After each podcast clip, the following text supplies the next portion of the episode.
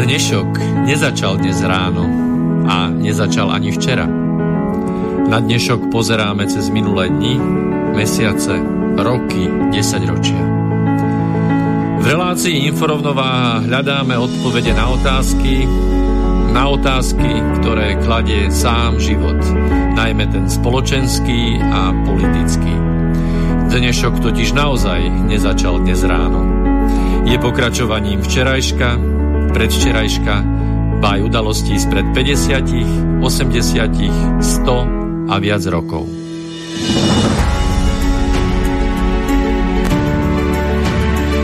Rovnováhu potrebujeme vždy, všetci a všade. Je preto veľmi podstatné, či sa k nej blížime, alebo sa od nej vzdialujeme. Všetko totiž súvisí so všetkým. Počúvate reláciu Inforovnováha.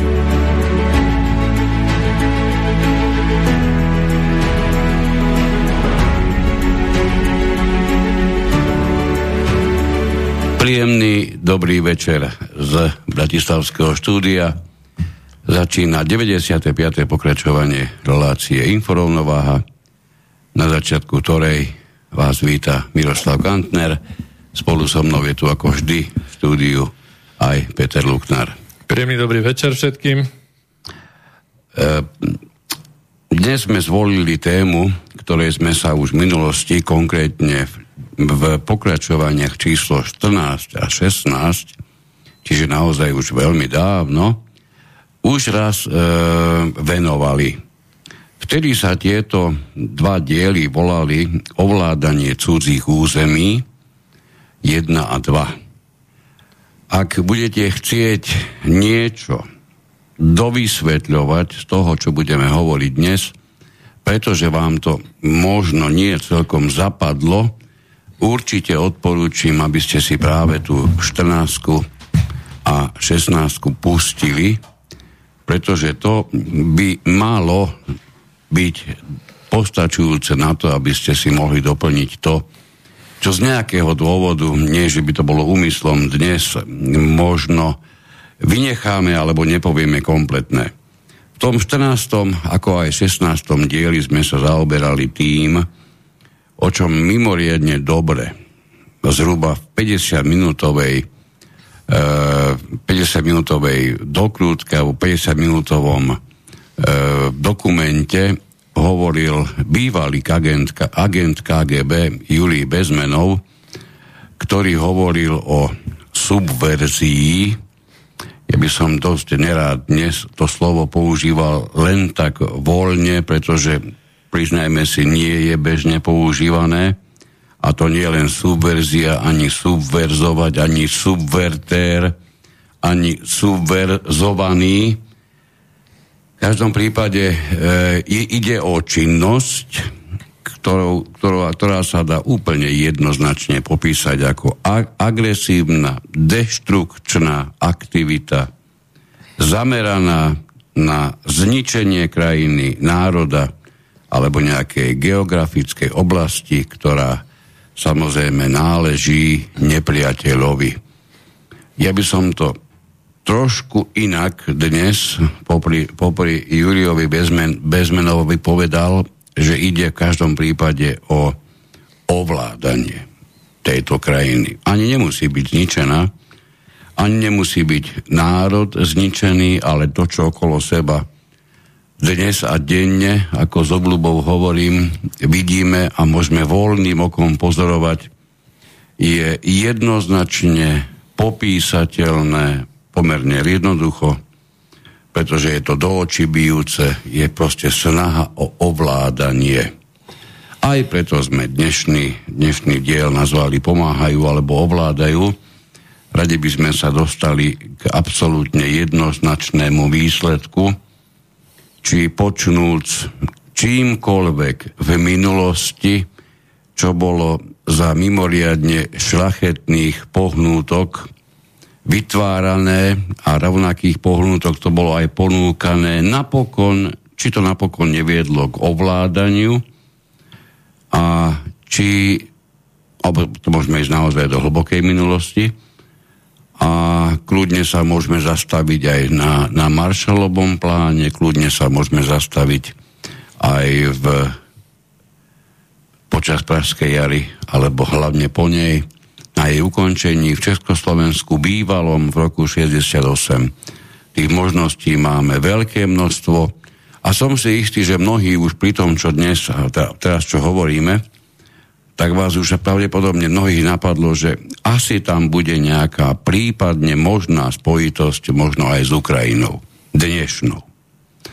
Takže subverzia ako téma a otázka je jasná, pomáhajú alebo ovládajú. No v tých dieloch 14 a 16 sme spomenuli, a to spomínal aj Juri Bezmenov, že vychádzal alebo všetci títo stratégovia novej doby vychádzajú z starého, veľmi, veľmi starého diela e, autora, nevieme ako sa presne číta, lebo každý to vyslovuje nejak ináč, e, Sun Tzu, alebo Sancu, Umenie vojny.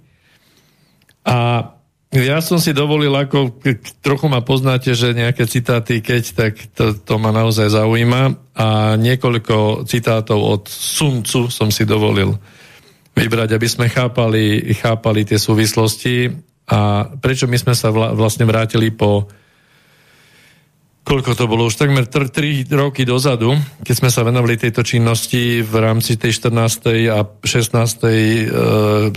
a 16. dielu ohľadom ovládania cudzích území, že e, prešli 3 roky a chceli sme sa na to pozrieť zase tak trochu z hora, s odstupom času pretože ten proces v podstate bol našliapnutý už vtedy, on už bol našlapnutý samozrejme dávnejšie a on v podstate tento proces tej tichej vojny alebo, alebo tichých činností na ovládanie, ktorá sa tvári častokrát ako, najprv ako pomoc a potom, potom je z toho vázal. V histórii tých príkladov nájdeme spústu. Takže napríklad Sun Tzu jeden z jeho známych výrokov hovorí, že všade rozmiestňujte svojich pracovníkov, buďte veľkorysí v sľuboch a daroch, kupujte správy a získavajte komplicov. No, podľa mňa to je ako, ako vysekané z dnešnej doby. E, ďalší... no, on písal o dnešnej dobe. To by, ti, to by si sotva asi odtajil. Hej. Mne to dokonca pripomína, že tento suncu, ten, ten musel žiť a vlastne to je, to je súčasník. Alebo to bude nejaký, nejaký agent, hej, on údajne teda žil nejakých 500, neviem koľko, 38 rokov pred našim letopočtom, čiže 2,5 tisíc rokov dozadu. Uh, ale fakticky, keď čítate to, čo on písal, alebo, alebo to, ako sa vyjadroval, tak naozaj je to. Buď teda naozaj títo všetci novodobí vladári využívali tieto techniky a informácie, ktoré on spísal v tejto knihe, alebo je to teda niekto, niekto ako, ako, ako človek, ktorý, ktorého nikto nevidel, ale uh, vymyslel Bitcoin. Hej? No, ďalší taký veľmi zaujímavý a aktuálny výrok od, od Sun Tzu je, že najväčšie umenie spočíva v zlomení odporu nepriateľa mimo bojového poľa. V protivníkovej krajine musíte zničiť všetko, čo je dobré. Uh, my by sme sa určite mali, myslím, keď tak pozerám na kolegu, vrátiť aj k tomu, že by sme tu ten postup, ktorý ktorý pán Bezmenov pomenoval v tom roku 1984, čo je už hodne, hodne ďaleko. On už teda e, nie je medzi nami. Podarilo sa mu nejak sa za sebe vraždiť špeciálnym spôsobom, len, len pár rokov potom, ako, ako tieto informácie pustil von. No, 10 rokov potom, čo bola konkrétna táto prednáška, No. Dôležité je povedať o ňom, že je to bývalý agent KGB, je expertom, alebo teda bol expertom na psychologické vojny a práve na metódy subverzie a cez Grécko utiekol z, z vtedajšieho sovietského zväzu v 70. rokoch do Kanady. E, jeho celoživotným záujmom boli tajné služby a rôzne propagandistické mašinérie na výrobu revolúcií zomrel v roku 93 naozaj za podivných okolností. No, e, z, tej, z tej jeho prednášky, ktorú určite odporúčim pozrieť si ju na internete, určite vám zase dá, dá to, to, čo dnes my v žiadnom prípade nedokážeme, nech by sme robili čokoľvek. E, dôležité je hovoriť, e, že časy rôznych Jamesov, Bondov, mikrokamier a nožov v špičkách topánok, prípadne kamier, kamier v plechovkách Coca-Coli je určite veľmi šťastne za nami.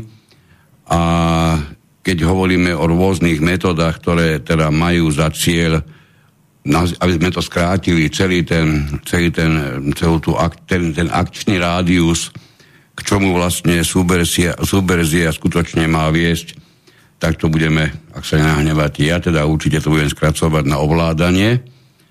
Aj sme tej, vtedy tie dva diely nazvali ovládanie cudzích území Čiže v žiadnom prípade nehovoríme o niekom, kto je aktívny v tejto činnosti, že je to terorista. On naozaj žiadne mosty do vzduchu nevyhadzuje. Ani James Bond to není? Ani ten, ani ten už spomínaný James Bond. Možno budete niektorí prekvapení, ide o bežného študenta. Môže byť, a to je najčastejšie, tzv. výmenný študent, čiže niekto, kto niekde študuje zo zahraničia, Všetci sme boli veľmi prekvapení, keď sme zistili, koľko Somálcov e, a iných Afričanov študuje na Ukrajine. To sme nikdy v živote netypovali, keď sme brali do úvahy len tie davy, ktoré prešli cez naše hranice.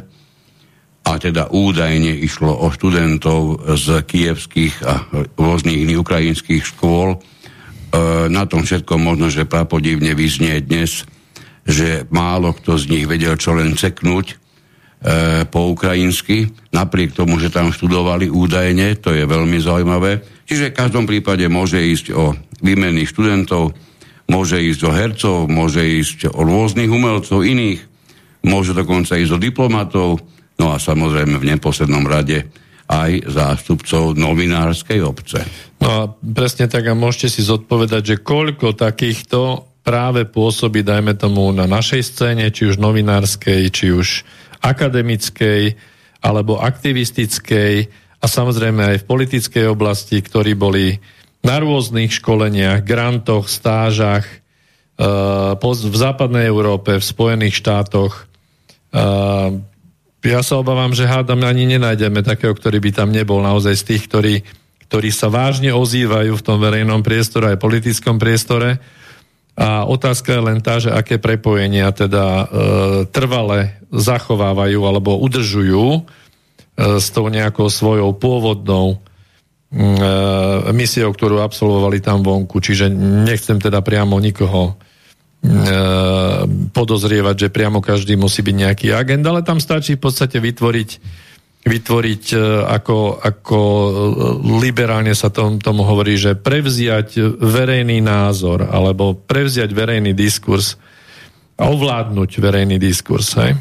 Tam je dôležité na tom jednu vec v každom prípade uviesť na pravú mieru, že tzv. subverzovať sa v žiadnom prípade nedá priestor krajina, ktorá, ktorá s tým nesúhlasí. Hej, rozhodne sa nedá ovplyvniť krajina, ktorá sa, alebo štát, ktorý sa maximálne bráni cudziemu vplyvu. Týmto bolo kedysi známe Japonsko, ktoré prakticky nikoho nepúšťalo na, na ostrovy a naozaj bolo jasné, že v tom čase subverzovať nejakým spôsobom Japonsko bolo prakticky úplne nemožné až museli prísť rôzne ópiové a iné, iné aktivity, ktoré to, ktoré to veľmi rýchlo, pomerne rýchlo to upravili.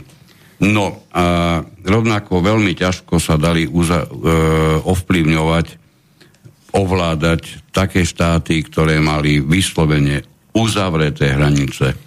Štáty, kde bola, kde bola rozsiahla cenzúra, e, kde bolo obyvateľstvo kontrolované obvykle vnútornou štátnou nejakou službou. V prípade Československa to bola slávna STB, v prípade tedajšieho sovietského zväzu to bolo KGB. Všetky tieto štáty takéhoto typu sa subverzovať alebo zvonku ovplyvňovať v tom čase jednoducho nedali, pretože na to, aby ste mohli niekoho začať ovplyvňovať, musíte začať na jeho území vážne pôsobiť a obvykle sa to deje najmä tým, že začínate tam pôsobovať, spôsobovať nejaký, nejaké, alebo vytvárať určité informačné pole. Rozhodne, ale v, v histórii vlastne vidíme množstvo takýchto mm ako to mám nazvať, e, pokusov alebo množstvo takýchto akcií, lebo ono to malo vždy aj nejaký názov, hej? Takže či to bolo Maďarsko v 56. alebo Praské v 68. a takto cyklicky sa opakujúce. Ono to bola vlastne, to bola tá subverzia, ktorá napriek teda tomu, tým uzavretým hraniciam no, paradoxne, presakovala. Paradoxne, pokiaľ išlo o, o Praskú jar, tam, tam by som sa toho chcel určite, určite na chvíľu minimálne dotknúť, pretože Praská jar je naopak učebnicovým príkladom neúspešnej subverzie keby sme to, keby no sme to, keby sme to mali uchopiť úplne vážne. Aj tá maďarská. Uh, aj tá maďarská prakticky áno, pretože tá fáza destabilizácie, o, či si o tých fázach budeme dnes hovoriť, tá, tá fáza destabilizácie, do ktorej prišli pomery jak v Maďarsku, tak v Československu, aj teraz úplne jedno, či ste fanúšik e, lavicového zmýšľania alebo nie, kľudne si povedzme, že, že istá fáza destabilizácie v bývalom Československu rozhodne bola, do akej miery a kam by, kam by až zašla a kde by vyústila, to si dnes môžeme nechať naozaj v predstavách. Niekto povie, že by sme sa stali slobodnými, čo je jedna, jedna pre mňa úplne absurdná predstava aby sme sa v tom čase mohli my vymaniť e, z vplyvu vtedajšieho Sovietskeho zväzu. Veľmi ťažko predstaviteľné. Ja dokonca mnohokrát hovorím, že celá Pražská jar sa mimoriadne hodila e, tomu v tom čase e, na, na, na nohy sa stavajúcemu západu, pretože prakticky priebehu niekoľkých mesiacov, asi ste si všimli, to, je, to bola údajne, musíme hovoriť údajne, jedna z podmienok, e, kedy celosvetovo sa do Pražskej jary nikto nezamiešal. Údajne teda jednou z podmienok bolo, aby, aby zostali otvorené hranice. Otvorené hranice z Československa slúžili komu a na čo?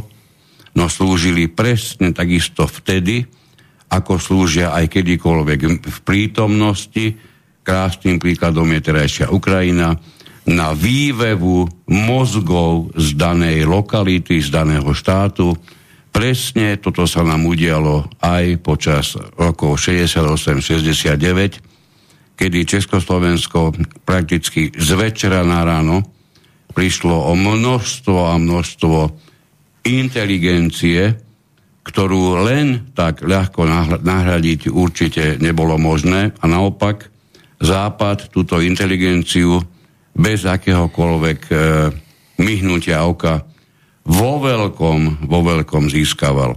Tento istý fakt sa deje dnes s Ukrajinou. Presne tak. No a chcem ale zvýrazniť ešte ten fakt, že e, tak ako si správne poznamenal, že bez toho, aby boli otvorené hranice, je veľmi ťažké začať s tou prvou fázou tohto procesu, čo je demoralizácia. E, na ňu treba nejaký čas, zväčša v rámci tohoto bezmenov hovoril, že treba na to nejakých aspoň 10-15 rokov, lepšie 20, aj, aj 30. My keď sme vyselili pred tromi rokmi, tak sme sa snažili analyzovať, kde sa nachádzame my v tomto procese. Mm-hmm. Hovorili Ale ja som o fáze... Vypočul, ja si myslím, že pomerne úspešne sme to odhadli.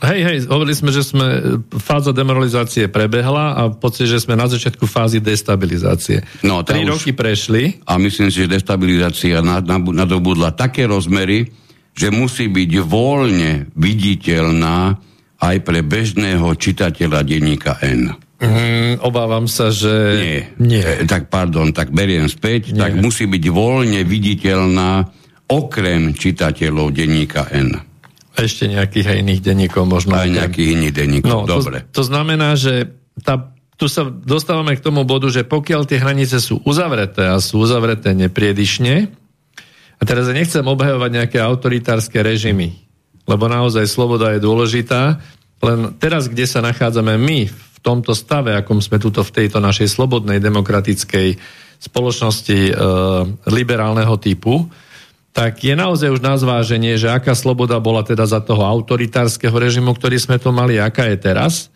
E, nechcem vôbec do tejto polemiky ísť, ale tí, čo sme zažili jedno aj druhé, tak už, už sa dostávame do, do bodu, kedy, kedy naozaj sloboda slova končí. Vidíme to dnes a denne, však vlastne v ďalších reláciách asi, asi podobné informácie budete počuť. E, možno viete aj konkrétne, na čo myslím. Ale dôležité je to, že ten, ten západný hodnotový, aj keď nevieme, aké sú tie hodnoty západné, lebo nikto nám ich nevysvetlil, európske hodnoty, oni tlačia a stavajú všetko, ten, ten euroatlantický priestor a systém, všetko stáva do toho, že treba úplne všetko rozvoľniť a všade treba priniesť demokraciu. A možno teraz si poviete, že to tak paranoicky znie, ale bez toho, aby na dané územie nepriniesli najprv tú demokraciu v úvodzovkách, tak jednoducho nie je možné začať ani s tou celou subverziou, pretože tam musia prenikať a voľne prúdiť teda tie kádre, nie teda tie diverzné kádre vojensky oblečené, ale, ale tieto výmenné. Áno, pretože e, musí môžem sa... Ich, môžem ich tak nazvať, že to bude každému jasné. No. Je potrebné nájsť, vyškoliť a správne implantovať mimoriadne užitočných idiotov. No, čiže všade, tu, ako Suncu povedal, všade rozmiestňujte svojich pracovníkov No, alebo som spolupracovníkov. Buďte veľkorysí v sluboch, čiže pekne Áno. im nasľubujte, darujte im, kupujte správy a získavajte komplicov. No veď To to, sa deje. Ale na to, aby si to mohol rozbehnúť, musíš mať za sebou nejakú takúto prípravu, pretože e, keď už to raz naozaj vážne rozbehneš, začína nejaká fáza, ktorá, ktorá obvykle trvá, ako sme už hovorili, a ako teda pán Bezmenov hlavne hovoril, 15 až 20 rokov. Na rozdiel roku 68 extrémne sa podarila po roku 89, alebo už vlastne v roku 89 v bývalom Československu. To sme už mali také obrovské množstvo užitočných idiotov vypracovaných a vycvičených, že nebolo ani najmenšieho zaváhania, že celá, celé ovládanie nášho územia, tak toto nazvem, prebehne s absolútnou istotou, bez najmenšieho zaváhania. E, prebehlo teda úspeš, úspešne, všetky fabriky boli vydrancované, okrem iného, že? Všetko vlastníctvo, a to nie len, nie len hnutelné, ale nehnuteľné, dokonca aj to duševné, došlo do iných rúk bez jedného jediného výstrelu. Ale keď by sme aj sa pozreli na iné podobné e, dejin, dejinné zvraty alebo dejinné kroky, to isté kľudne môžeme hovoriť o arabskej jari, to isté môžeme hovoriť o Majdane. Prakticky neúspešný pokus bol v Bielorusku, hej, vieme. Takže máme tam, tá destabilizácia je, je nie len v týchto krajinách, ale destabilizácia sa paradoxne týka aj samotného západu, pretože ako inak by ste chceli nazvať e, mimoriadne ospevované hnutie Black Lives Matter, ako by ste chceli nazvať Me Too. Je Black Lives Matter Slovenská republika, pozor. Je fantastické. Ja som čakal, keď sa to, dožijeme. To je... No, čiže a kam by, ste chceli, kam by ste chceli zaradiť presadzovanie 56 či 72 pohlaví? Kam by ste to chceli zaradiť, ak nie pod destabilizáciu? Alebo minimálne demoralizáciu. demoralizáciu, presne tak. Kam by ste chceli zaradiť celé tie hordy mimoriadne fanatických, hovorí sa im, neomarxistov, ktorí samozrejme s marxizmom takým, ako, ako my sme ho poznali spoločne, veľa nemajú, ale zobrali prvky, ktoré, ktoré odkúkali od marxistov. Čiže kde by sme, kde by sme, zobrali, kde by sme zobrali toľko e, príslušníkov Antify, kde by sme zobrali toľko podporovateľov migrácií. Hej, to je proste čosi, čo, je, čo tu je, čo nie je možné nevidieť. No a kde by sme zobrali to obrovské množstvo, prepáčte, keď to poviem naplno, tých užitočných idiotov, ktorí sa dnes a denne poflakujú po rôznych mimovládnych organizáciách bez toho, aby vytvorili akúkoľvek hodnotu, ktorá by bola užitočná pre nás ako pre spoločnosť. Ona užitočná je dokonca aj pre spoločnosť, ale nie pre našu. Mnoha a mnoha činnosť týchto mimovládnych organizácií, ktoré paradoxne sú platené aj z našich vrecák. Čo je teda ozaj asi, asi už totálny vrchol paradoxu v tejto oblasti. Ja si myslím, že všetci triezvo mysliaci e, chápu, že pokiaľ sa v rámci mocenskej politiky, výkonnej moci a tak ďalej ne, neukončí tento rozkvitajúci e,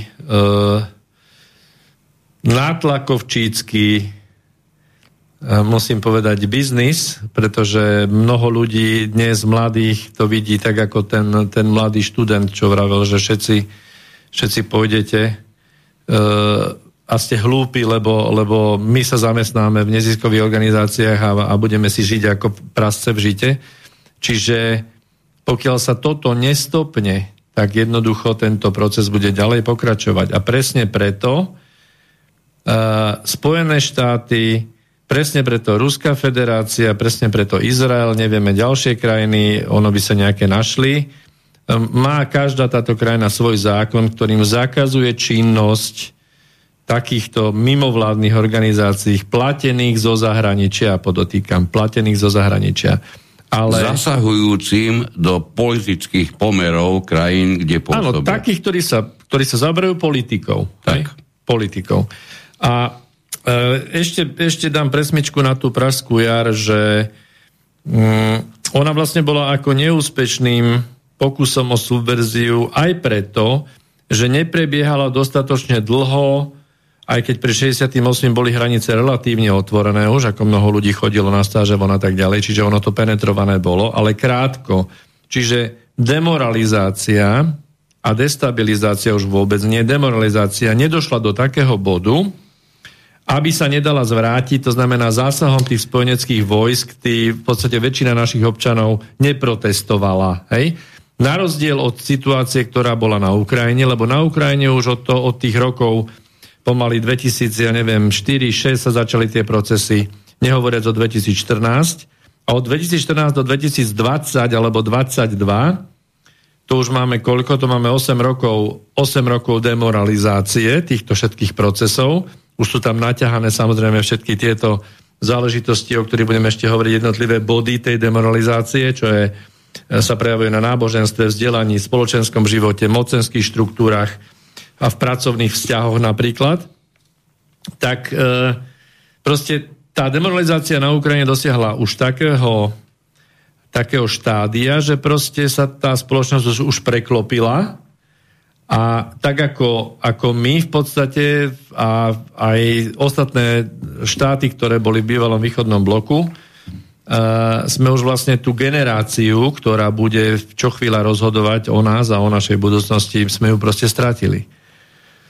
Podstatné, aby sme predsa len ľuďom, ktorí nás počúvajú dnes a, a, a napriamo nie, vieme, že ich nie, nie je málo, naopak býva ich veľa, vieme to aj podľa vašich reakcií, napríklad na našich mailoch, ak by ste nám chceli napísať tak, aby to zostalo u nás, v inforovnováhe, tak nám píšte na redakcia zavináč inforovnováha.sk No a pre všetkých ostatných, hlavne ak to chcete, aby to zaznelo napríklad ešte dnes, bude potrebné písať k nám do redakcie, do slobodného vysielača a to znamená, že bude potrebné takéto čosi.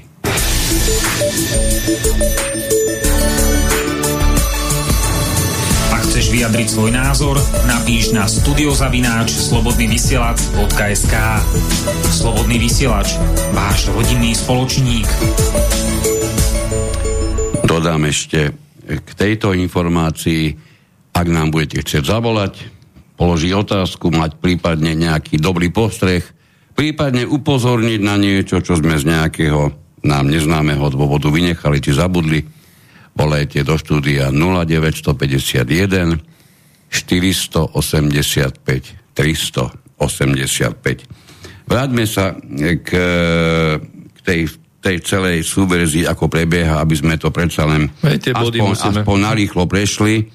Ono, e, tie body jednotlivé na seba nádherne navezujú, sú naozaj viditeľné, i keď je pravda, že tá demoralizácia, teda obdobie, to je trvá tých prvých 15-20 rokov, veľmi viditeľná nebýva, ale pre niekoho, kto, kto má vy, dostatočne vypracovať, vypracované, vypracovaný pozorovací talent, je to samozrejme viditeľné už aj v tom období.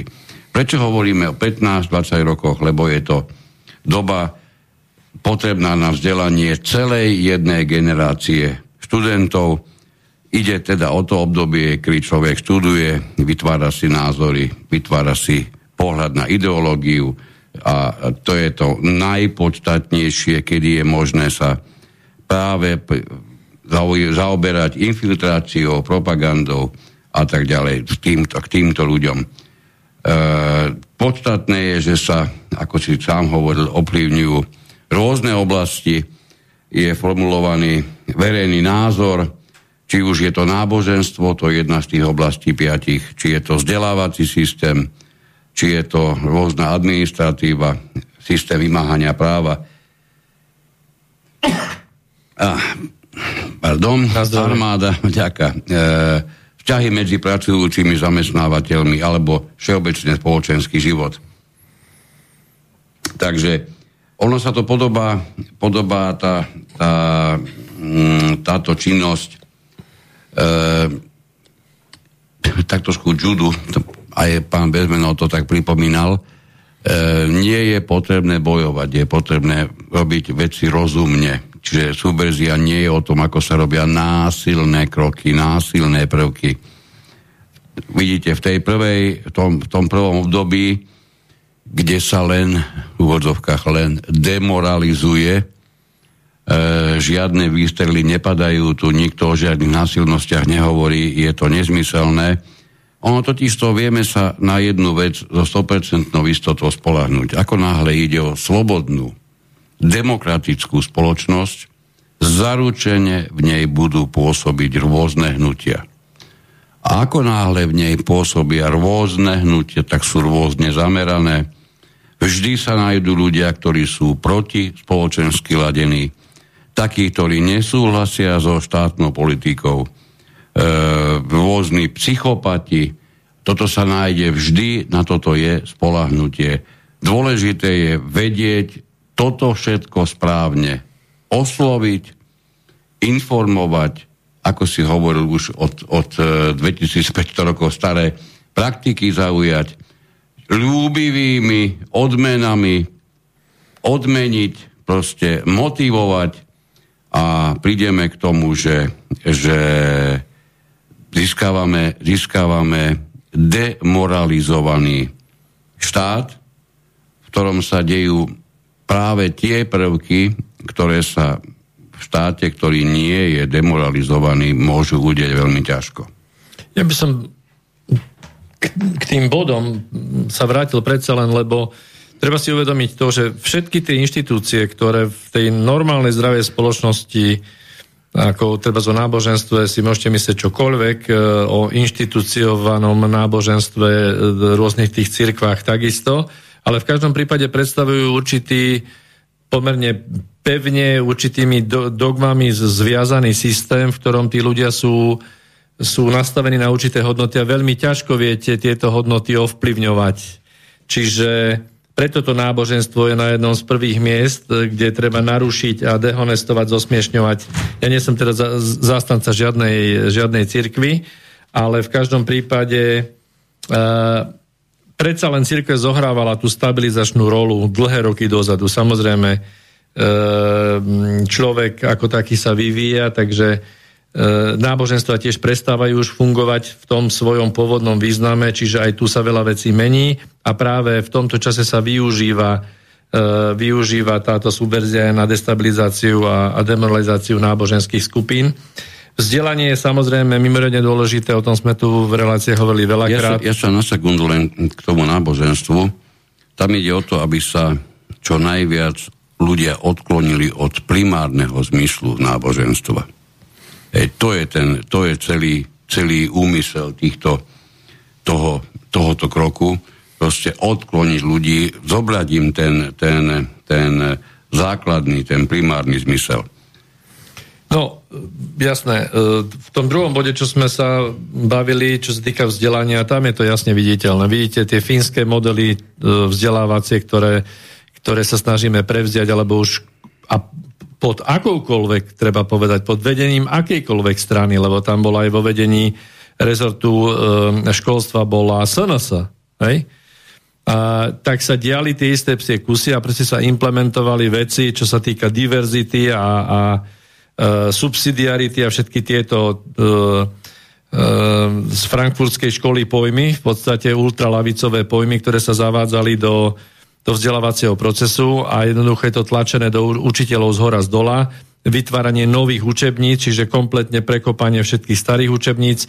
Jasné, že pod rúškom toho, že doba sa zmenila, treba to meniť a tak ďalej. Samozrejme, že treba obnovovať určité informačné záležitosti, ale nie spôsobom tým, že v tom vzdelávaní tie, tie dôležité veci, ktoré boli praktické, zmysluplné a konštruktívne, tie sú nahradzované proste vecami, ktoré až tak dôležité nie sú len preto, aby brali pozornosť a aby od tých dôležitých vecí boli tí e, študenti odťahovaní na, na záležitosti e, pseudo nejakých riešenia, e, riešení rôznych agent, hej, zlepšenie nejakých, nejakej meskej kultúry, rôzne spolky.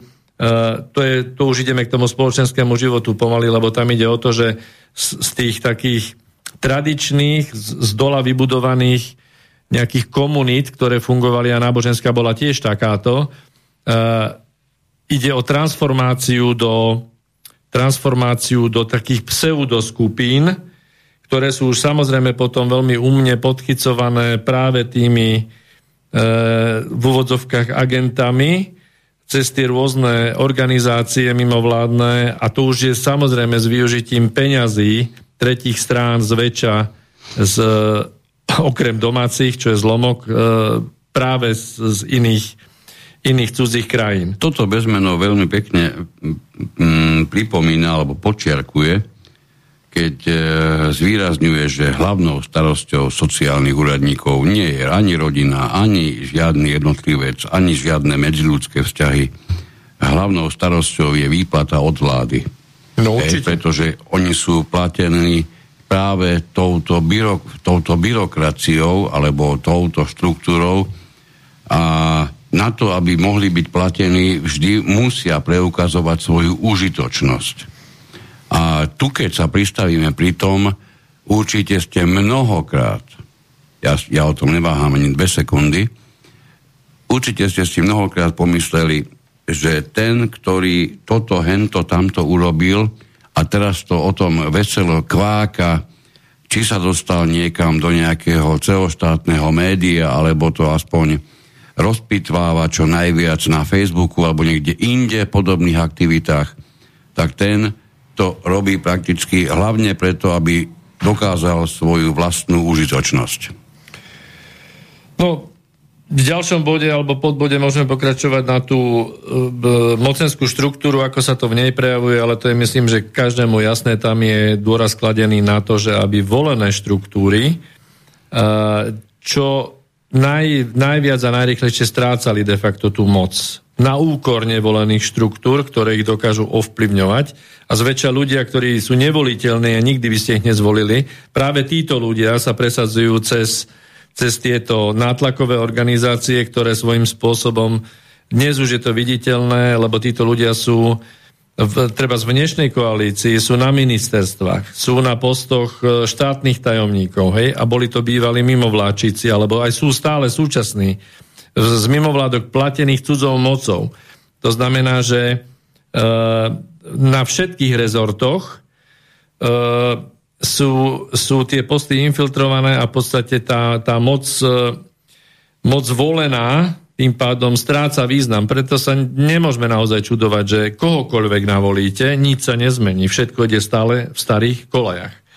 A aby sme teda sa nezdržovali veľa ešte pri tomto, tak tie pracovné, pracovné vzťahy, to má takú dlhšiu genézu. Tam tiež vidíte, že dnes tie, tí pracovníci de facto nezmôžu nič. Odbory sú takisto infiltrované, odbory nevyriešia absolútne nič, to znamená, že pracovníci nemajú, nevedia dostať svoje práva, proste musia ísť nejakou súdnou cestou a to si každý rozmyslí, pretože každý deň potrebuje chlieb pre svoje deti a pre platenie e, stále sa zvyšujúcich účtov a prípadne nejaké hypotéky. Takže to, že, že pracovníci môžu nejakým spôsobom vytvoriť nejakú reálnu protiváhu je tiež už iba mýtus. No, ešte pred 100 rokmi to bolo určite inak. Podstatné je, že sa vo veľkom, a to vidíte, na dennej báze sa nám množia rôzni ľudia zastávajúci veľmi dôležité funkcie alebo vykonávajúci dôležité funkcie a to bez toho, aby ich ktokoľvek volilo. Pozrime sa na fungovanie Európy. Tej slavnej Európy, alebo Európskej únie, o ktorej hodnotách dnes a denne počúvame a pritom si ich veľmi ťažko vieme úplne jednoznačne predstaviť a vysloviť. A som si istý, že ak by sme, ak by sme teraz dali všetci úlohu napísať 5 hodnôt, o ktorých by teda Európska únia na jednej strane mala byť, tam, tam budeme veľmi rýchli, a potom si to skonfrontujeme s tým a napíšme si, kde, kde teda tých 5, 5 hodnôt, ktoré naozaj sú viditeľné. A uvidíte, že máme s tým veľký problém. K tomuto nám napísal aj Juraj. E, zdraví nás, ako krásne znie slo, slovo sloboda, pokiaľ mu nedáme konkrétny obsah. Sloboda nie je bezbrehá, ako kedy si napísal jeden pán so skratkou mena FE, napísal, že sloboda je poznaná nutnosť. Stačí jeden príklad. Ste slobodní, keď nemáte kyslík? Ak áno, skúste ísť slobodne do vesmíru a žiť tam. Každá sloboda teda má svoje hranice, aj tá sociálna. To isté platí aj na demokraciu. Tá staroveká atenská bola demokracia pre slobodných občanov, Aten, to znamená nie pre otrokov, pre ženy, pre cudzincov. No a povedzte mi jednu hodnotu EÚ, o ktorej tak básne naši politici, nepočul som ani jednu, iba tie, e, iba, iba tie ich, že nás môžu slobodne a bezbreho okrádať a terorizovať.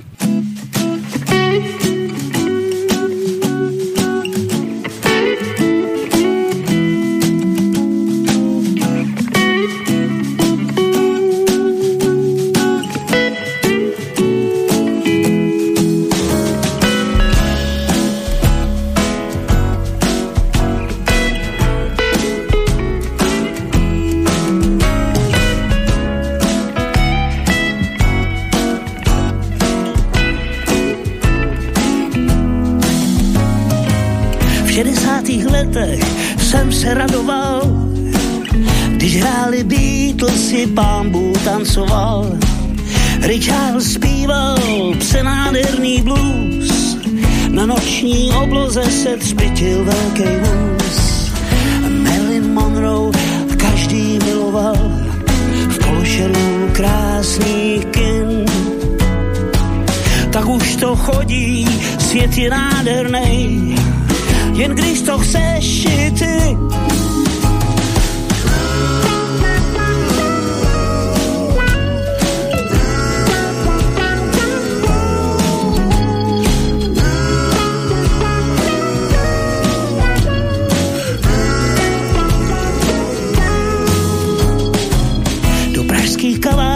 Se šancom zatoulal, v redutě kvílil jazz.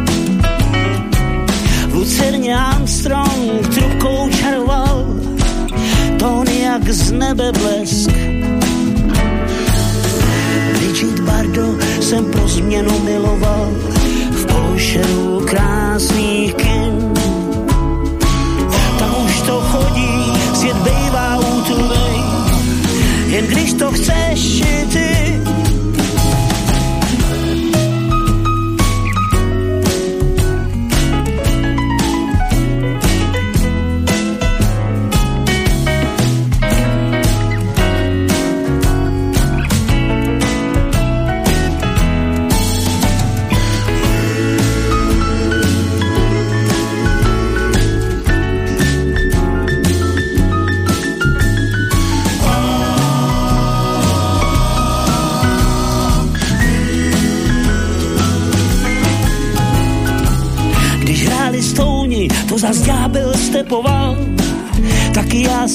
Jsem začal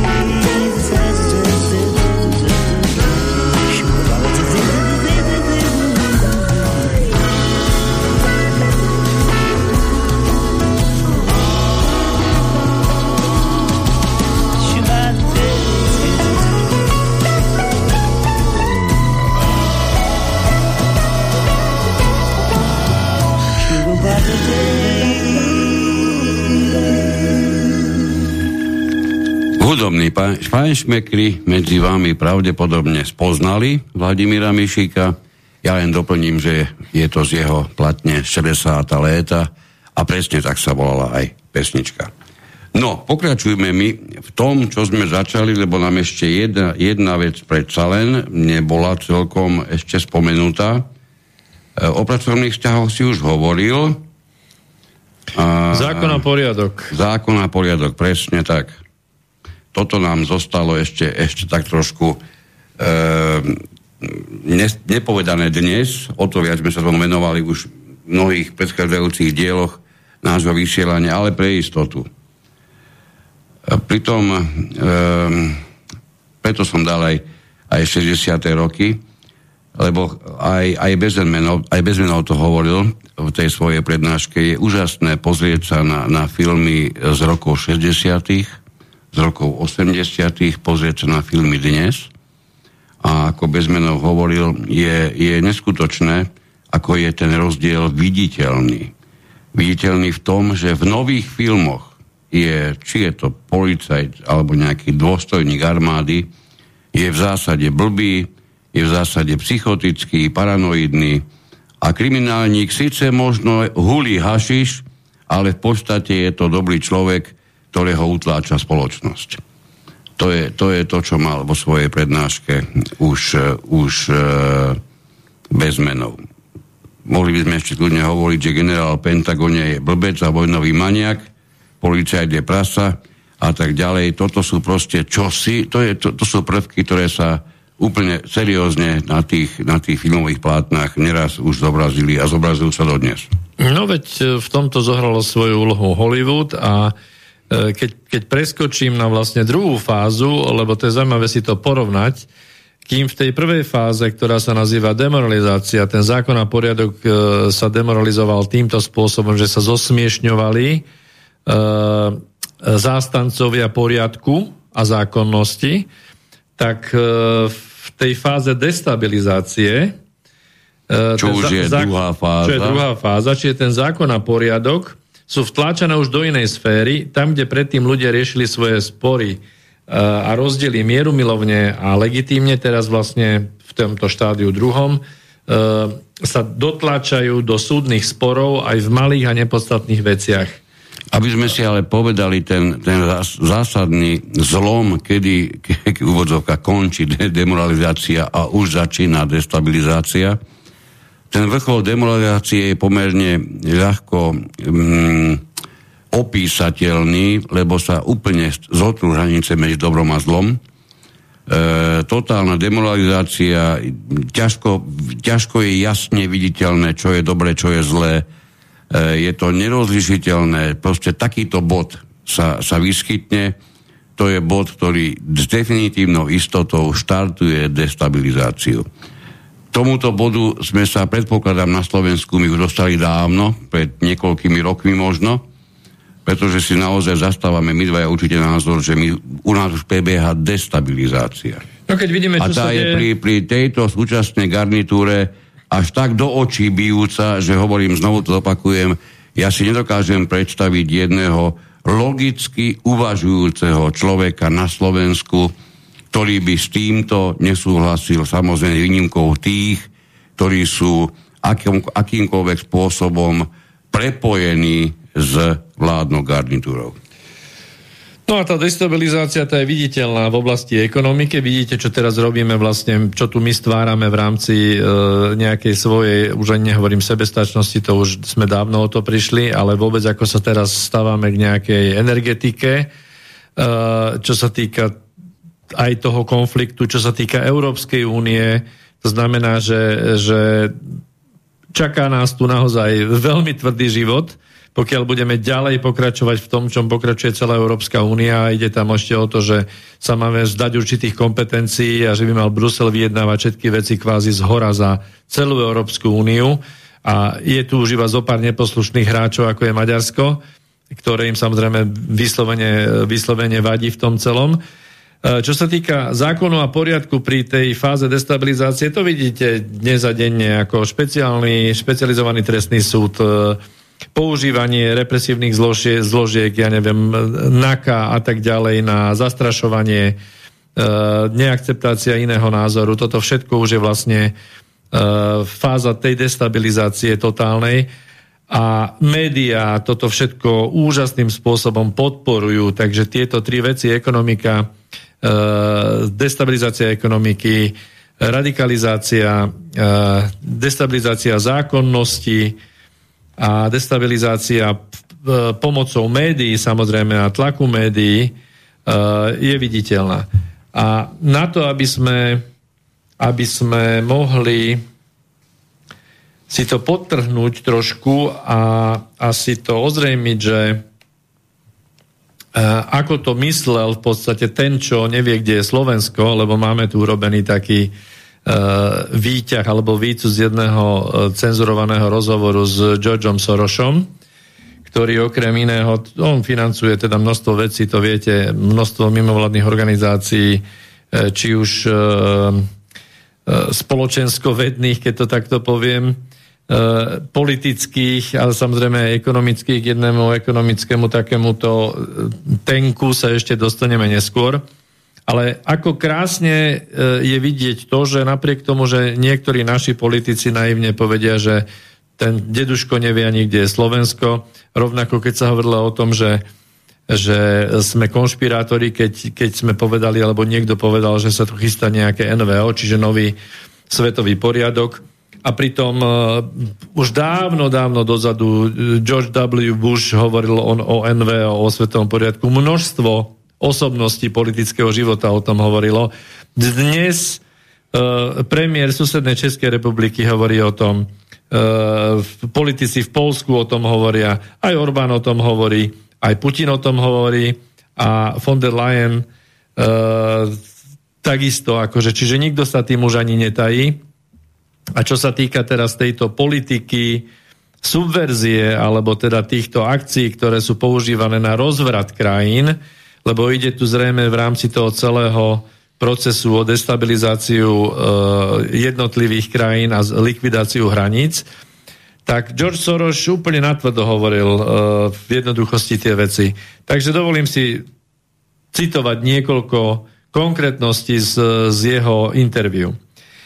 Hovorí, musím povedať, že subverzia je veľká zábava. Najväčším umením boja je vôbec nebojovať, ale subverzovať všetko hodnotné, všetko, čo má cenu v nepriateľskej krajine. Zničiť morálne hodnoty, náboženstvo, náboženstvo úctu k autoritám a predstaviteľom, kultúrne tradície, všetko.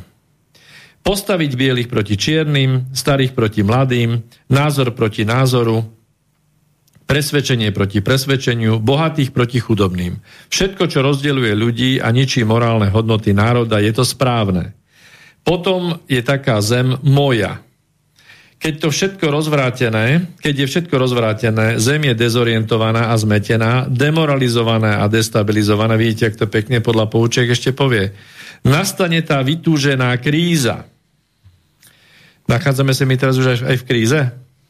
No, ja si myslím, kríze hodnú od minimálne. Ak v nej, ak v nej už, už sme jednou nohou, tak sa k tomu bodu určite približujeme. No, ďalej hovorí. Je to kultúrny marxizmus, všeobecne známy ako politická korektnosť. Prechádzame kultúrnou, morálnou a náboženskou revolúciou. Je to podstata veľkej kultúrnej vojny, ktorou naša spoločnosť prechádza. Tak ona, ona prechádza, hej? Nie, že by to niekto nastavoval ako proces, ale ona prechádza. Ľavicoví radikáli sú proti kresťanstvu, proti Bohu a proti tradíciám, preto cez nich tlačíme migrantov do štátov, ktoré chceme destabilizovať. Podporujú sexuálnu revolúciu, chcú zmeniť to, ako ľudia žijú a mením cez tieto skupiny ľudské hodnoty. Celý svet sa rozdelil už len na dve názorové skupiny. Rozdelenie je len podľa morálky, sociálnej príslušnosti, kultúry a náboženstva. Veľmi dobre vieme, že kultúrny stred nevytvoril nikdy v minulosti, v súčasnosti ani v budúcnosti nevytvorí pokojné spolunažívanie a na tom staviam svoj obchod. Jedna alebo druhá strana nakoniec prevládne. Tento boj, ako vidno, momentálne vyhrávam. Stúpenci tradícií sa razom stali kontrakultúrou a dostali sa na pokraj spoločnosti. Spoločnosti, kde ich neustále osočujeme a zosmiešňujeme cez naše spolky, ktoré financujeme a médiá, nad ktorými máme moc. Princíp kolektivistickej spoločnosti sa dá do národa implantovať práve cez kultúru. Je to cesta presadenia takýchto hodnôt a konceptov, ktoré by napríklad narušili inštitúciu rodiny. Pokiaľ sa podarí zlikvidovať tradičnú rodinu, aby sama o sebe nemohla existovať a nebola spoločnosťou uznávanou hodnotou, ľudia by sa museli so žiadosťou o pomoc obracať výlučne na vládu. A to, nám, a to mám pod kontrolou. Väčšinu toho, čo sa v dnešných dňoch deje, nie len v Amerike, Európe, ale aj Ázii. E, sú známe tie, tie e, materiály z Európskej únie, e, ktorí europoslanci spolupracujú s rôznymi nadáciami Georgia Sorosa. Bola to taká krásna farebná brožúrka, krásne vytlačená. Takže ono sa to nazýva lobbying samozrejme v Európskej únii. Popri iných aktivitách financujem hnutie transexuálov. Európska únia financuje homosexuálne, feministické, lobistické spolky. Tieto aktivity majú katastrofálne deštruktívny efekt na dnešnú civilizáciu. Takto sme dokázali vytvoriť mnoho dnešných problémov od spoločného, spoločenského úpadku až po masovú migráciu. Existujú modely, podľa ktorých prebehlo mnoho revolúcií a zmien či zánikov. Prvým je kritika kultúry, nasleduje kritika cirkvy, rodiny, systému demokracie, súdnictva a tak ďalej. Ako to krásne ešte aj popíše. Hej? Úlohou je útočiť a útočiť na všetko, čo je základným kameňom a istotou každého národa a štátu. Je to ako voda, ktorá kvapká dookola na kameň. Nakoniec ho vymelie do zmiznutia. Druhým spôsobom, ako rozvrátiť civilizáciu, je nahradiť jej pôvodné obyvateľstvo masovou migráciou. Vidíte, ako sa excelentne cez tieto skupiny odohráva zametenie v úvodzovkách bielej rasy, a to dvomi kľúčovými spôsobmi. Jeden spôsob je, že sme podporili vytvorenie v úvodzovkách dúhových aliancií, nájdením rôznych skupiniek, ktoré sme cez našich ľudí, máme našich ľudí, presvedčili, že spoločnosť, v ktorej žijú, je patriarchálna spoločnosť a národ v nej je diskriminujúci. Veľmi často sú tieto skupiny medzi sebou nepriateľské a navzájom majú odlišné záujmy. K záveru hovorí, že klasickým príkladom je, ako sa lavicové zoskupenia snažia mobilizovať a využívať homosexuálne lobby, pričom na druhej strane spolupracujú s radikálnym islamom, podľa ktorého sa majú homosexuáli ukameňovať k smrti. Tieto skupiny, strany, nemajú žiadne princípy, ide len o to pozbierať čo najviac ľudí proti štátu a tým sa odvďačiť svojim chlebodárcom.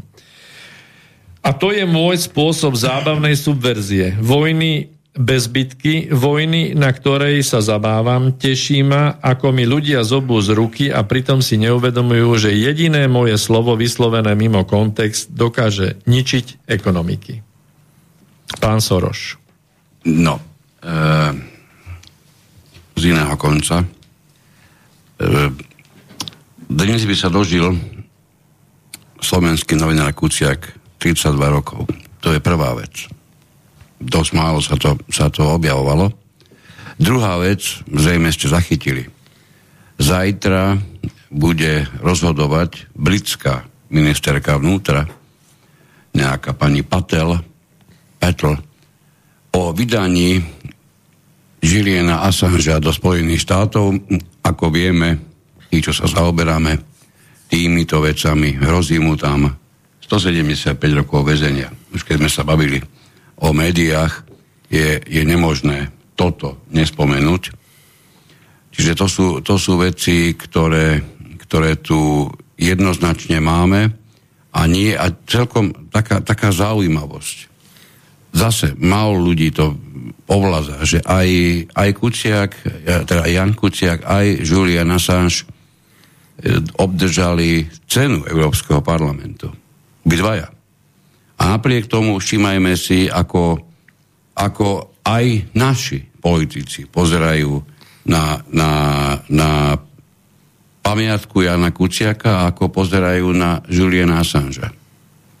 Jeden mal dopad celoslovenský, rozhodne, druhý o Assangeovi si dovolím povedať, že má dopad celosvetový a napriek tomu málo, málo, málo sa o tom hovorí, až extrémne málo v porovnaní s tým, čo Assange urobil, môžeme kľudne povedať, pre ľudstvo. Hej? Nedávno bola zabitá kurdská novinárka ináč. Tak, to je ďalšia vec. Neviem, či sa naše médiá venovali teba a odsúdili tento čin a nevenovali sa ani tomu, že bola roztržka, keď e, z nemocnice viezli, niesli e, pozostali e, kurdi Rakvu, novinárky, tak tam boli potičky, napadli ich izraelské zložky ozbrojené. Takže e, naozaj tie dvojité kilometre dnes e, nedá sa to už ani komentovať. Lucia nám píše, ďakujem za vašu reláciu, veľkú mieru na ovládaní majú média, len, lenže keď sa človek pozrie na úroveň médií, novinárov, tak vidí, že systém riadenia cez médiá sa im rozpadá. Jediné, čo im zostáva, je sila, na čo využívajú silové zložky. Čo je len krok k nepeknému, možno aj násilnému rozpadu. Lucia, o tomto ešte dnes budeme hovoriť. Veľmi, veľmi správne a veľmi dobre na to, na to pozeráte. A ešte nám píše Juraj, zákon sú pravidlá udržiavajúce vzťahy v spoločnosti a udržanie vlády vládnúcej triedy. Každá spoločensko-ekonomická formácia mala svoje zákony. Mali ich feudáli, mali ich aj, mala, má ich aj buržoázia. Sú aj také pravidlá, ktoré sú nepísané a sú vlastné národom, rodom, sociálnym skupinám.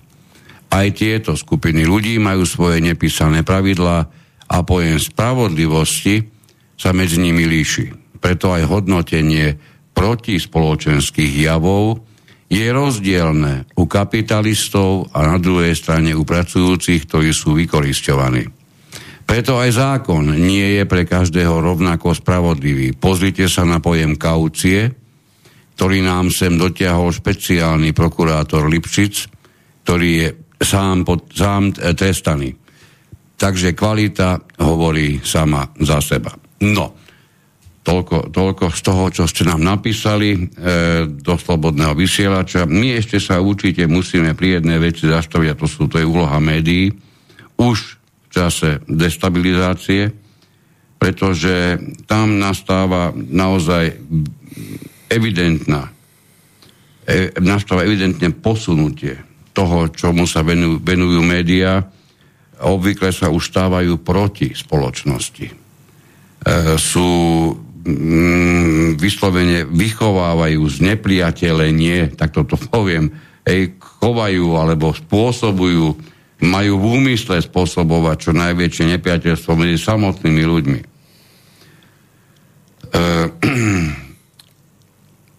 vďaka, vďaka pôsobeniu aj týchto médií sa tí, ktorí nejakých, nejakých zo pár rokov možno spali, tak sa zrazu stávajú lídrami rôznych skupín, stávajú sa verejnými figurami, stávajú sa mm, proste do, do, do čela rôznych aktivít. Aktívne sa začínajú zapájať do politického procesu. Naraz vidíte niekoho, kto je, kto je známym homosexuálom, nikoho doteraz nezaujímal, teraz ide o politickú tému. On požaduje uznanie, rešpekt, ľudské práva. A samozrejme, že okolo seba zhromaždí skupinu spriaznívcov a neraz to, sa to dostáva až do stretov s policiou a tejto jeho skupiny s, s obyčajnými ľuďmi. Proste stavajú sa proti sebe čierni proti bielým, žltí proti zeleným. Hlavne ide o to, aby, aby boli deliace rí, línie. A toto všetko mm, občas dokonca dosiahne až, až veľmi násilný, veľmi násilný stupeň. Tu už sa bavíme o destabilizácii. Keď sa dobre pozrieme, ako vyzerali naše rodiny v čase e, lockdownov, v čase covidománie, v čase očkovania, ako sa medzi sebou hádali generácie, ako nezmieriteľne medzi sebou diskutovali o týchto témach ľudia na pracoviskách, ako sa vytvorili dva absolútne, absolútne od seba oddelené tábory, tak si kľudne povedzme, že my sme tú fázu destabilizácie minimálne čase tohoto covido šialenstva dostali do, do absolútne viditeľnej, ľahkým, ľahkým prvým pohľadom viditeľnej úrovne. No, ja som chcel práve zhodnotiť to, že keďže len tri roky prešli, odkedy sme sa tejto téme venovali a vtedy sme to charakterizovali, znovu to spomeniem, že fázu demoralizácie v podstate v tom čase bola v podstate ukončená, aj keď demoralizácia ako proces e, je nikdy nekončiaci v rámci subverzie, čiže ona pokračuje aj teraz samozrejme e, vysokým tempom. Ale hovorili sme, že sme na začiatku fázy destabilizácie. Ale keď si spolu prejdeme aspoň niekoľko znakov krízy, ktorá je tretím štádiom tej subverzie, Čiže po destabilizácii prichádza kríza. No, no ešte raz pre istotu. Demoralizácia, destabilizácia a nastupuje kríza. Keď nastupuje kríza. Tak v podstate už korona bola kríza, lebo veď no. sa to tak aj nazývalo, lebo aj tam sú už, už prvky, ktoré boli vlastne pomenované aj v rámci toho, čomu sa venoval pán Bezmenov. A to sú napríklad, kríza je už charakterizovaná rôznymi nevolenými komisiami. To znamená, že a už v tom čase boli rôzne, rôzne skupinky samozvané alebo niekým zvané, zvolané, zaplatené e, a začína sa postupne formovať e, patent na pravdu alebo ministerstvo pravdy, čiže rôzne tí konšpirátori SK a podobne, kde kde sa vyskytli ľudia z určitého okruhu, nikto ich v podstate nepozná, nič nemali za sebou, zväčša mladí ľudia, jediné, čo mali spoločné, že boli spoloční z nejakej mimovládky alebo z nejakého celého toho hejna mimovládok.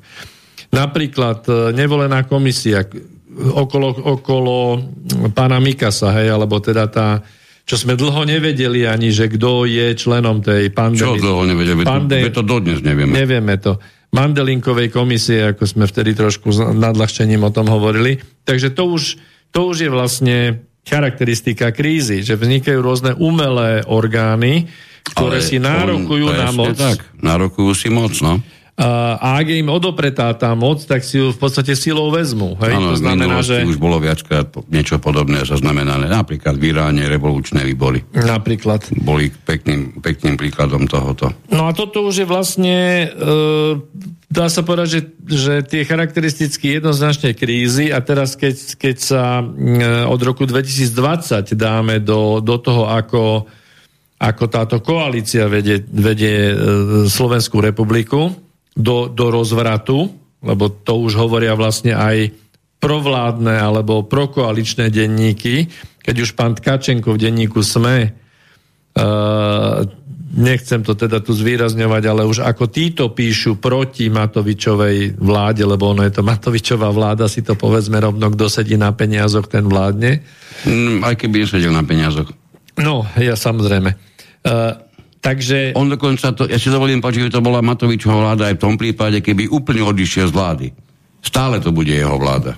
Hej, Tkačenko dnes v jednom komentári dokonca povedal, že Matovič e, koľko rokov dozadu vykrikoval, že akékoľvek financie, ktoré niekam majú byť určené pre e, nejaké prerozdeľovanie do spoločnosti, tak musia prejsť nejakým prísnym výberovým konaním a a hodnota za peniaze a tieto všetky spolky, ktoré by mali za... A teraz rozhadzuje 100 milióny, rozhadzuje, a toto, nehovorím ja, to, kto som ja, aby som to Pán Tkačenko to my, hovorí. My na to máme v Slovenčine ustálené výrazy vo zabudol vol, že telaťom bol. No, ale uh, buď to je takto naozaj chcené, alebo teda naozaj s jedným bláznom si, si nevie nikto poradiť, neviem. To znamená, že tá kríza je tu a kríza je podtrhnutá tým vojnovým konfliktom, ktorý vlastne vojnový ani nie je. Pretože... Ja si na jednu vec, ale dovolím poukázať. A, to je, a tu je krásne viditeľné, že sme v absolútnej kríze. Počkaj, ale aby ma niekto neobvinil, že túto obhajujem vojnu. Nie sme vo vojnovom konflikte, som povedal, pretože rovnako ako Ruská federácia nevyhlásila vojnu Ukrajine, ani Ukrajina do dnešného dňa nevyhlásila vojnu Ruskej federácii. Čiže je to taký zvláštny stav, napriek tomu, že sa bojuje a v podstate pomaly celý západný svet a, a Ruská federácia je zapojená do, do, do uh, ohnivého konfliktu v podstate, zbraňového. No, e, to, že je, je veľmi silný prvok krízy už na Slovensku, nie len to, že mnohé, mnohé mm, prvky spoločenského života už nevedia fungovať produktívne, že vyslovene kolabujú, že, že sa nevieme dostať k ničomu už pomaličky ani k ničomu normálnemu, či v živote politickom alebo spoločenskom. A krásna koruna tomu všetkému je slovenský spasiteľ, ktorý v tomto prípade, ako vždy, keď nastáva takáto kríza, stále hovoríme o tom treťom kroku subverzie, vždy, keď nastáva takáto kríza, vždy sa objaví spasiteľ. To je podstatná, podstatná figurína, e, pretože e, niekto musí prísť tým, že som tu a ja vás povediem. My sme to počuli. A kto? My sme tu mali, by to mal byť? No, no pán Matovič nám, nám predsa hovorí, že nás toho vyvedie. Uh-huh. Čiže my sme tu už jedného spasiteľa z covidu mali. No to, ako to dopadlo, neviem, či toto bol ten pravý spasiteľ. Ja zase vám poviem, že pre mňa rozhodne teda, teda nie, lebo tie výsledky, by som povedal, že boli viac ako žalostné. Spôsob života, ktorý tu zaviedli on a jeho, ľudia to poviem, nohsledi, bolo, bolo niečo dehonestujúce a myslím si, že ešte dlhodobo sa budeme z tej, z tej kaše, do ktorej nás títo ľudia namočili, ešte sa z nej budeme hrabať von. Ono, je sa na druhej strane je otázne, e, v akej kaši by sme boli aj bez toho covidu, ale to sme zase niekde inde. No, čiže ako náhle, ako náhle sa začína oblekom prejavovať takáto kríza, vždy a vždy a vždy je potreba nejakého silného muža, nejakého spasiteľa, niekoho, kto to je schopný viesť, niekoho, kto je schopní e, ľudí dostať z toho, z toho pekla, v ktorom sa už teraz v tejto chvíli vedome ocitaj, ocitujú, ocitajú. Čiže vedia, že to, čo zažívajú, je kríza, lebo to už nikto hovoriť na to nemusí na obrazovke, aby to chápali. E, takže náboženské skupiny v tomto čase obvykle očakávajú príchod nového Mesiáša. To im vždy, vždy v tomto čase im to, im to vlastné. No a ostatní, tí, ktorí sú viac, viac spoločensky či politicky orientovaní, to začínajú pozerať po tom, čo sú už absolútne unavení z protestov a rôznych iných aktivít, začínajú sa pozerať, kto, kto vôbec tú spoločnosť celej tejto krízy bude schopný vyviesť. A vždy a vždy sa nejaký ten, e, nejaký ten človečík nájde. Takže tým, čo sme doteraz povedali, sme sa v podstate ujednotili aj s, verím, že s poslucháčmi na tom, že sa nachádzame už v treťom štádiu v kríze, Samozrejme, že demoralizácia, destabilizácia je v plnom prúde takisto, ale už sme v kríze a tá kríza bude potrhnutá aj týmto vojnovým konfliktom, ktorý vlastne vojnovým konfliktom nie je. Je to samozrejme obrovitánska ekonomická vojna a, a k čomu smeruje, e, to by sa dalo naznačiť, e, naznačiť od e, z jednej práce, ekonóma Jamesa Galbraitha, ktorý, ktorý čuduj sa svete v Institute for the New Economy Thinking, čiže Inštitútu pre nové ekonomické myslenie pôsobiaceho tohto profesora, eh, myslím, že on je z Texasu, eh, ktorý prišiel s takým, s takým zaujímavým ekonomickým, makroekonomickým vyhodnotením a videním tejto situácie krízovej, ktorá sa tu nachádza. Čuduj sa svete, ten inštitút, v ktorom pôsobí aj tento profesor, je teda ten inštitút pre nové ekonomické myslenie je tiež založené pánom Sorošom v roku 2006. A to znamená, že možno to trošku poopraví aj to vaše videnie na tohto starého pána, pretože tento James Galbraith eh, si dovolil povedať a pomenovať teraz ten, túto krízovú situáciu tak, že sa ten svet jednoznačne delí na dve, dva ekonomické bloky. Uvidíme, že čo bude pravda, čo bude bližšie pravde. A hovorí o tom, že jednoducho, a to povedal, ako ty si vravel aj pán Kissinger, že Ruská federácia vyzerá, že neprehráva, ekonomicky vôbec nie. Nie, nie. Kissinger jednoznačne prehlásil, že e, Rusko v, na Ukrajine vyhráva a len hlúpi politici na západe to nie sú schopní alebo ochotní pripustiť.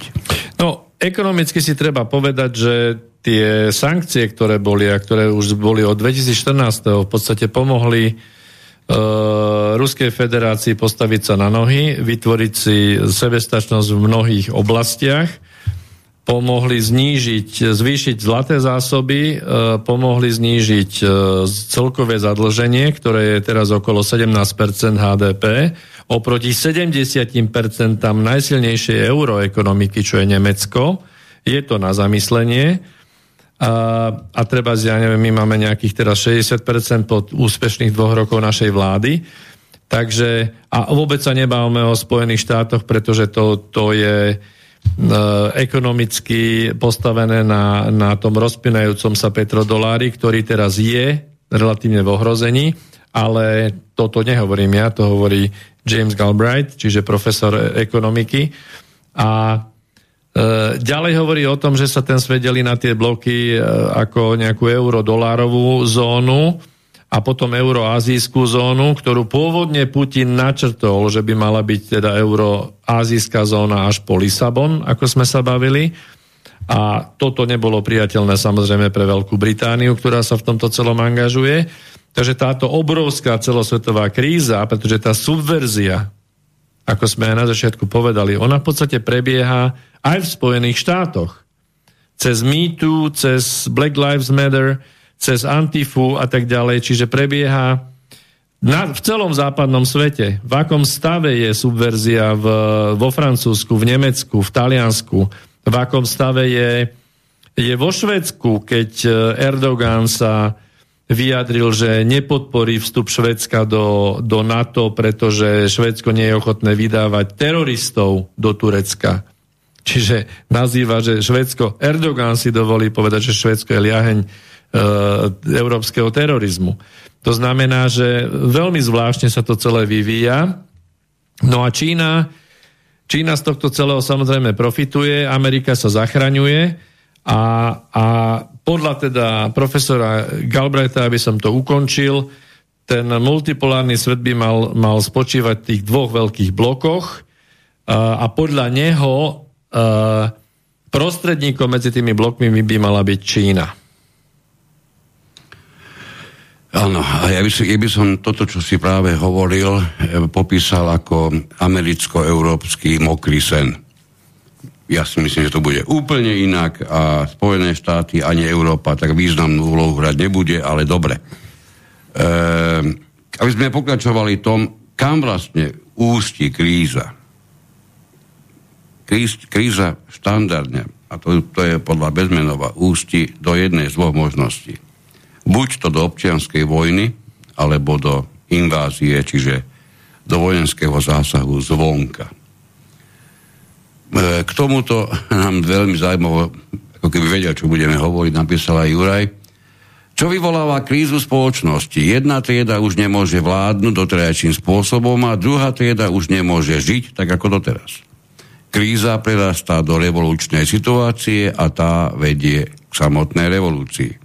Záleží, kto je hybnou silou tejto revolúcie. Aký výspelý má svoj predvoj, ktorý musí mať program a cieľ svoje snahy v prospech nespokojnej spoločnosti.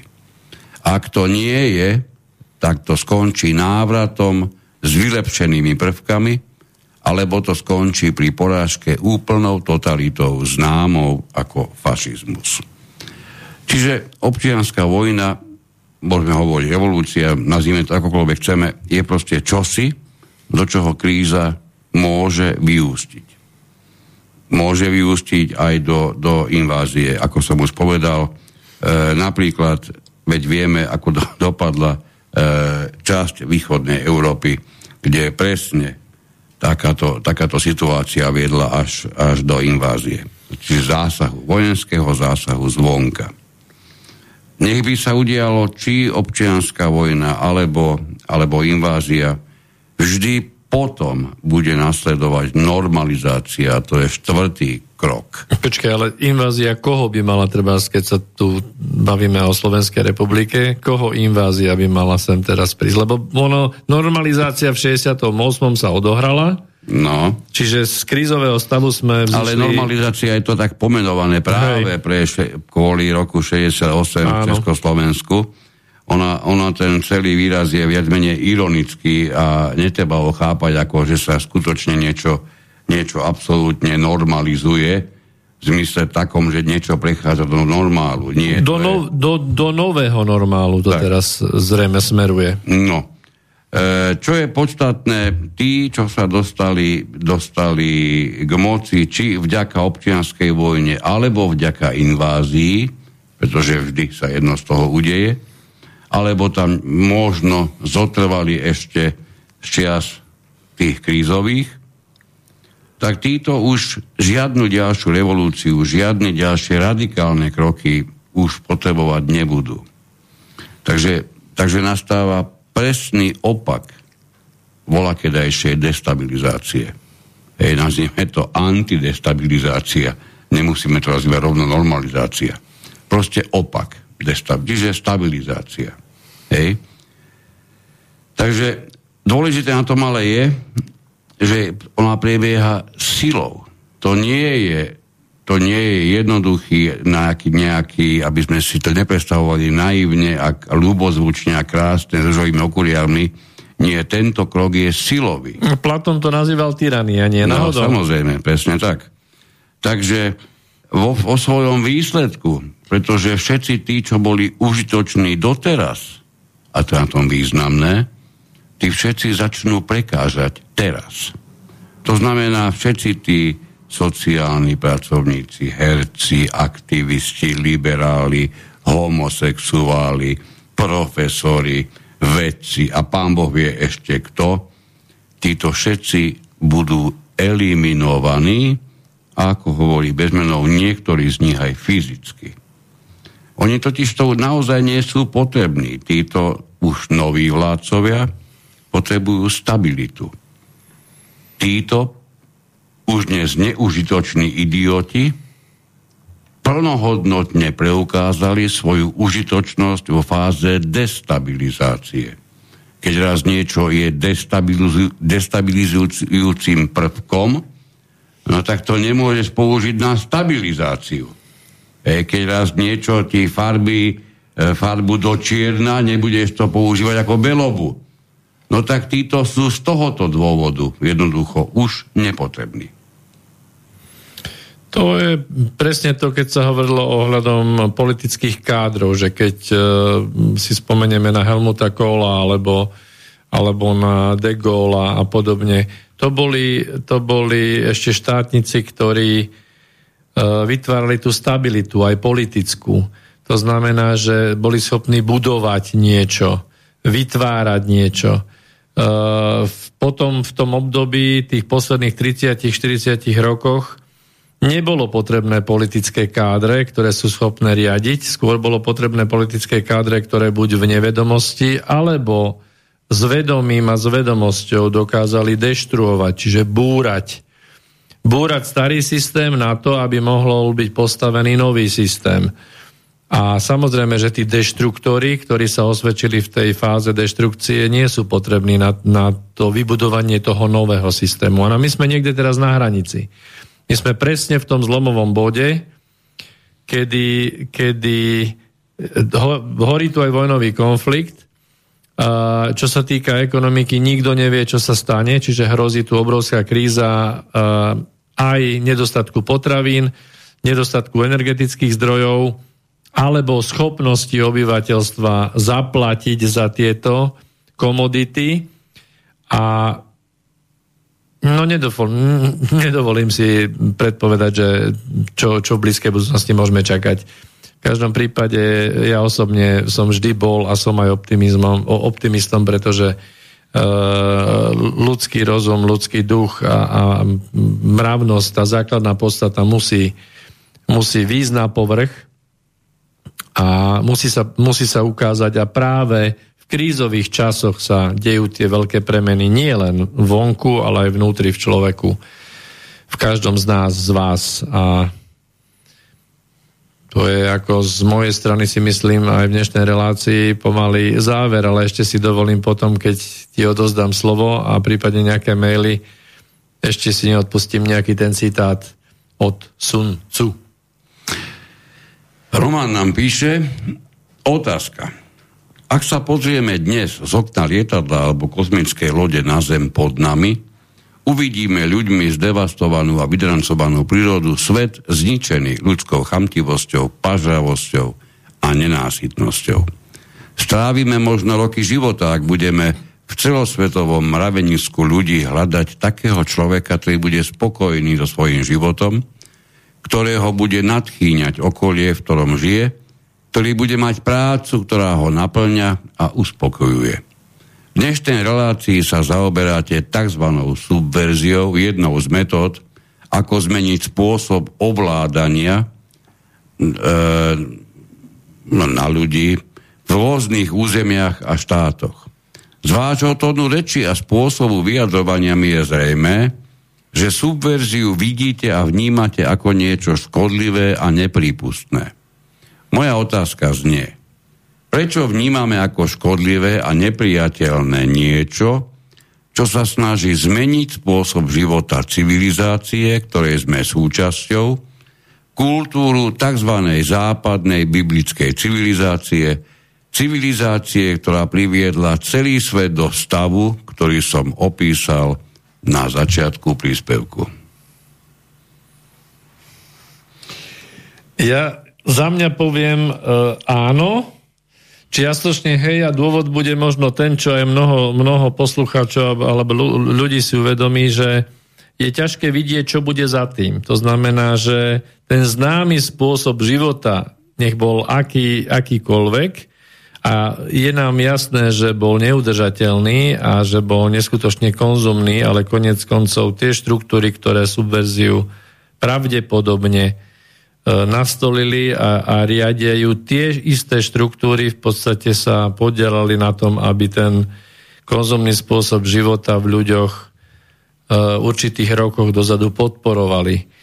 Nech je to už tak či onak. E, istá vec je tá, že ďalej pokračovať takto sa nedá, to je jasné, ale mm, byť teraz e, múdry v tom, že ako sa to rozuzlí, ja som za mňa povedal, som optimista a v tých krízových časoch sa naozaj, alebo je schopnosť nejaká človečenská vytiahnuť z nás to lepšie. Takže v toto verím. Ehm, ja použijem ako odpoveď ehm, určitú, určité radikálne prvky. Máme tu svet plný rôznych veľkých skokov, Green Dealov, veľkých resetov, rôznych experimentov. A všetky sú nám viac menej opisované ako tie, ktoré vyliečia naše choroby, myslím tým choroby ľudstva, nie konkrétne zdravotné stavy. Okrem iného aj tie, ktoré Roman na začiatku svojho, svojho mailu opisoval. Poviem otvorene, že málo čomu verím tak, ako práve týmto výstrelom do, do, do tmy, pretože v pozadí je priam hmatateľné, pre mňa viditeľné, pre mnohých poslucháčov dávno hmatateľné a viditeľné, že je nastáva doba ešte väčšej kontroly každého jedinca, ešte väčšieho vplyvu na každého jedinca. Nahlas sa začína hovoriť o absolútnom ukončení hotovostných, hotovostných peňazí toto samé o sebe so sebou dokáže priniesť nevýdané spôsoby ovládania. E, hovorí sa o nahradení vlastníctva sdielaním, pretože už nie je možné toľko vyrábať, aby sme definitívne nezdevastovali planetu. Mnoho z týchto vecí vyzerajú nepríjemne, vo svojom dôsledku môžu priniesť pozitívne výsledky. Niektorým, niektoré. Ja vidíte, že ani v tomto sa nedá utvoriť úplne jednoduchý a jednoznačný uhol pohľadu. Ono, príklad, zakázať takúto hromadnú výrobu aut, ako vidíme dnes, znížiť ju a dostať autá do pozícií dnešných kolobežiek v Bratislave, ktoré sa bežne zdieľajú, poličiavajú, je čosi, čo by veľmi vážnym spôsobom mohlo do života planety vstúpiť. To ale zároveň zo sebou prinesie obrovské straty, myslím tým množstvo prepustených ľudí bez práce tí ľudia niečoho budú chcieť napriek tomu žiť. Kým sa nenájde forma, čo vlastne a ako pre tých ľudí zabezpečiť, tak to bude veľmi ťažké. Všetko súvisí so všetkým. Máme to priamo vo zvučke relácie. Mnoho a mnoho vecí vyzerá byť jednoduchých a vidíte, vo svojom, vo svojom dôsledku ani zďaleka jednoduché nie sú. Možno aj to, čo vyzerá dnes pozitívne, do budúcnosti bude, do budúcnosti bude uh, budeme to vnímať ako niečo, čo negatívne vletelo do našich životov. A naopak. Takže veľmi ťažké je sa jednoznačne vyjadrovať. Ale čo vieme zo 100% istotou a jednoznačne povedať, že pred očami strácame suverenitu, myslím tým Slovensko ako štát, to je priam na dennom poriadku, stráca svoje dôstojné postavenie prakticky všetko, čo robí Slovensko Slovenskom. A ak to náhodou nestráca, tak je to, tak je to potláčané, zosmiešňované, kritizované. Nemá to dôstojné miesto v spoločnosti. Už len z tohoto uhla pohľadu si dovolím povedať, že je potrebné na to pozerať nielen konštatovaním, že strácame Slovensko pred očami, dnešná relácia bola venovaná práve tomu, aby sme si uvedomili, kde to má svoje korene. Pretože toto, čo sa dnes deje so Slovenskom, nezačalo ani dnes ráno, ani pred mesiacom, dokonca ani pred tromi či piatimi rokmi. No ja som, ako som povedal na záver, jedine si použijem použijem ešte jeden citát od Sun Tzu. Jediný ozajstný nepriateľ je strach. Táto relácia vznikla za podpory dobrovoľných príspevkov našich poslucháčov. I ty sa k ním môžeš pridať. Viac informácií nájdeš na www.slobodnyvysielac.sk Ďakujeme.